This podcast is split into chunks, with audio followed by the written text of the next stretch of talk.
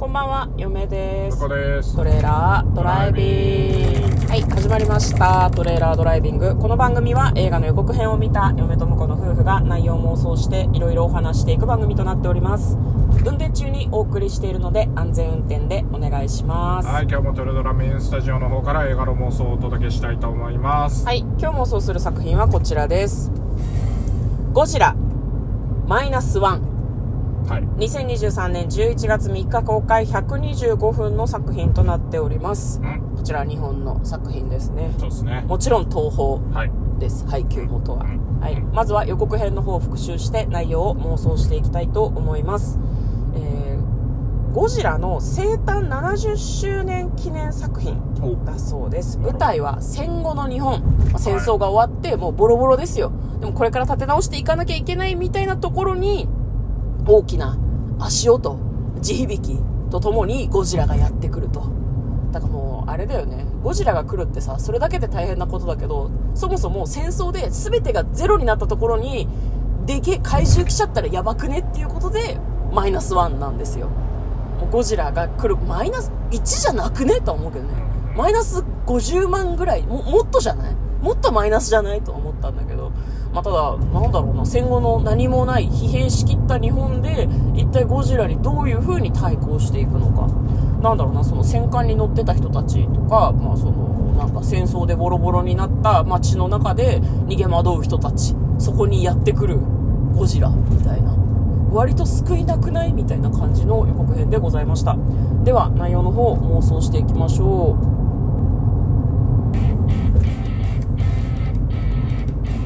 トレーラードライビング。うん。なんかひどいことになってるみたいな。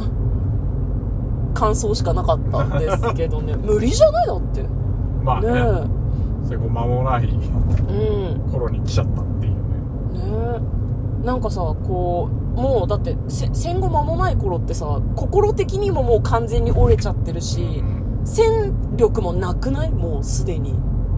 いやなんかえ日本ダメでは？ってなんかちょっと思いましたけど、まあそうですね。まあでもあの逆に言うと GHQ とかがいたぐらいの時代かもしれないですから。なんならあの在日米軍がなんとか頑張ってくれるかもしれないです。嫌な映画だよ。70周年なのに。日本は何？指くわえて見てるみたいなこと？いやーまあまあでも在日米軍もかなわないだろうけどね。あまあね。当時の兵器ではじゃあやっぱ日本のパワーでどうにかするみたいなことなな。のかな。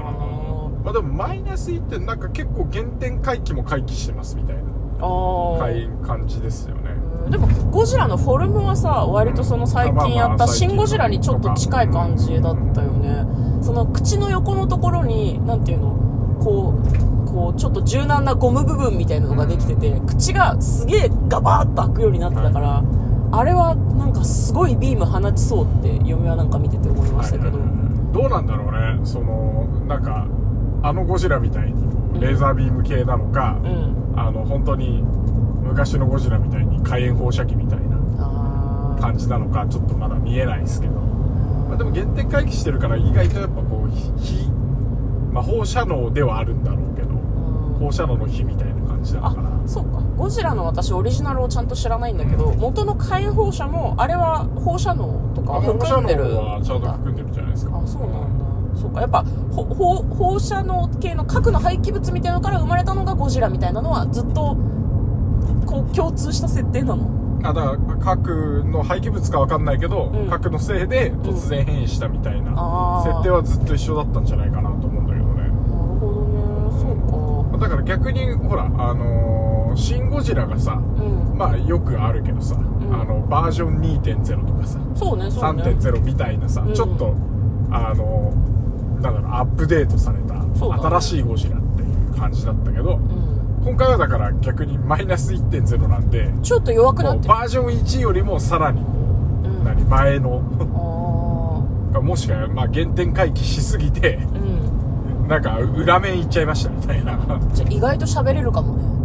意思疎通できるかも。ゴジラ。と、ああなるほどね、まあ、でもなんか確かにあの平成のゴジラシリーズあのバーサスゴジラシリーズとかは、うん。なんかゴジラを感じる超能力の。コスモスコビジンあれあれはモスラか。あれはモスラですけど、うんうん。そうそうそう。三枝さんとかいうキャラが確かいたような気がして。割と割と隣に住んでそうな 名前の人出てきた。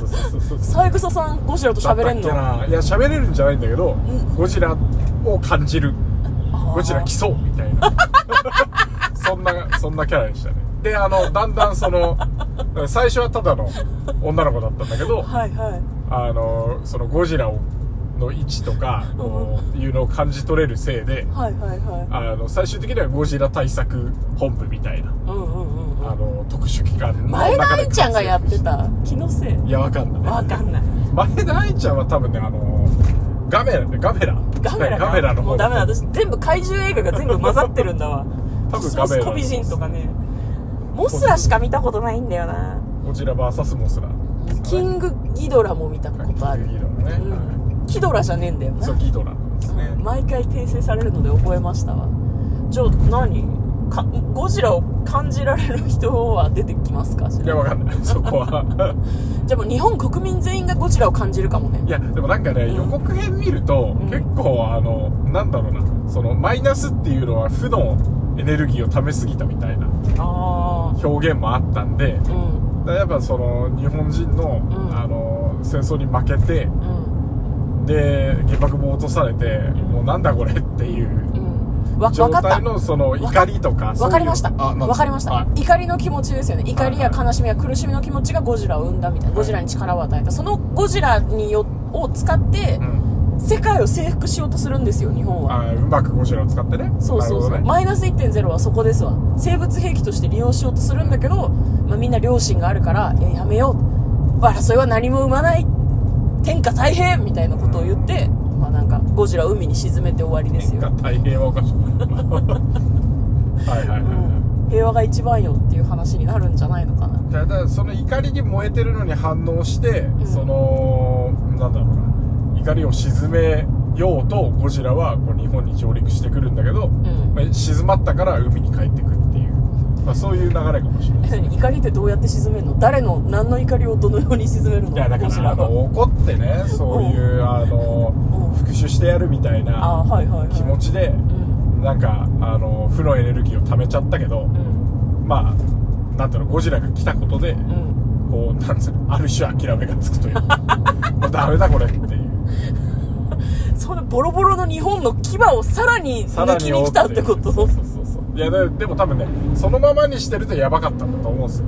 もっとあのうちらも原爆作って相手国に落としてやろうみたいな、あまあ、そんな浅い感じじゃないと思うけどん。みたいなやりかねないような空気感だったんじゃないのかな。なるほどね。そうか。だからそそれそれの決心がゴジラで。うん。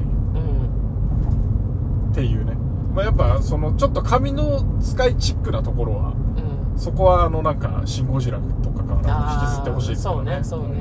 神がかり的なすごい力を持ってるみたいな、いや難しいよね。もう戦争と絡めちゃったからなんか変な展開にするとなんか日本を神格化してるみたいな感じにもなっちゃうし、ん。戦争賛美とかそういう風に取られかねないかなと思うので非常になんか難しいかなと思いますけど、まあね。うん実際どんな話なのか。これ今私たち話したのも全然妄想なので、はい。実際の話はねぜひ皆さん劇場で見てほしいんですけど、まあ、こんな感じで今日は良いですかね、はい。楽しみです。そうですね。もうあのゴジラシリーズ「シン・ゴジラ」がすごく面白かったので嫁は劇場に見に行ってみようかなと思ってるんですけどオリジナルのゴジラがメインだとオマージュ部分が全くわからないとかあるよねきっとね。うーんまあまた見ましたら感想はこちらで話したいと思います、えーということで嫁とトレーラードライビングまったね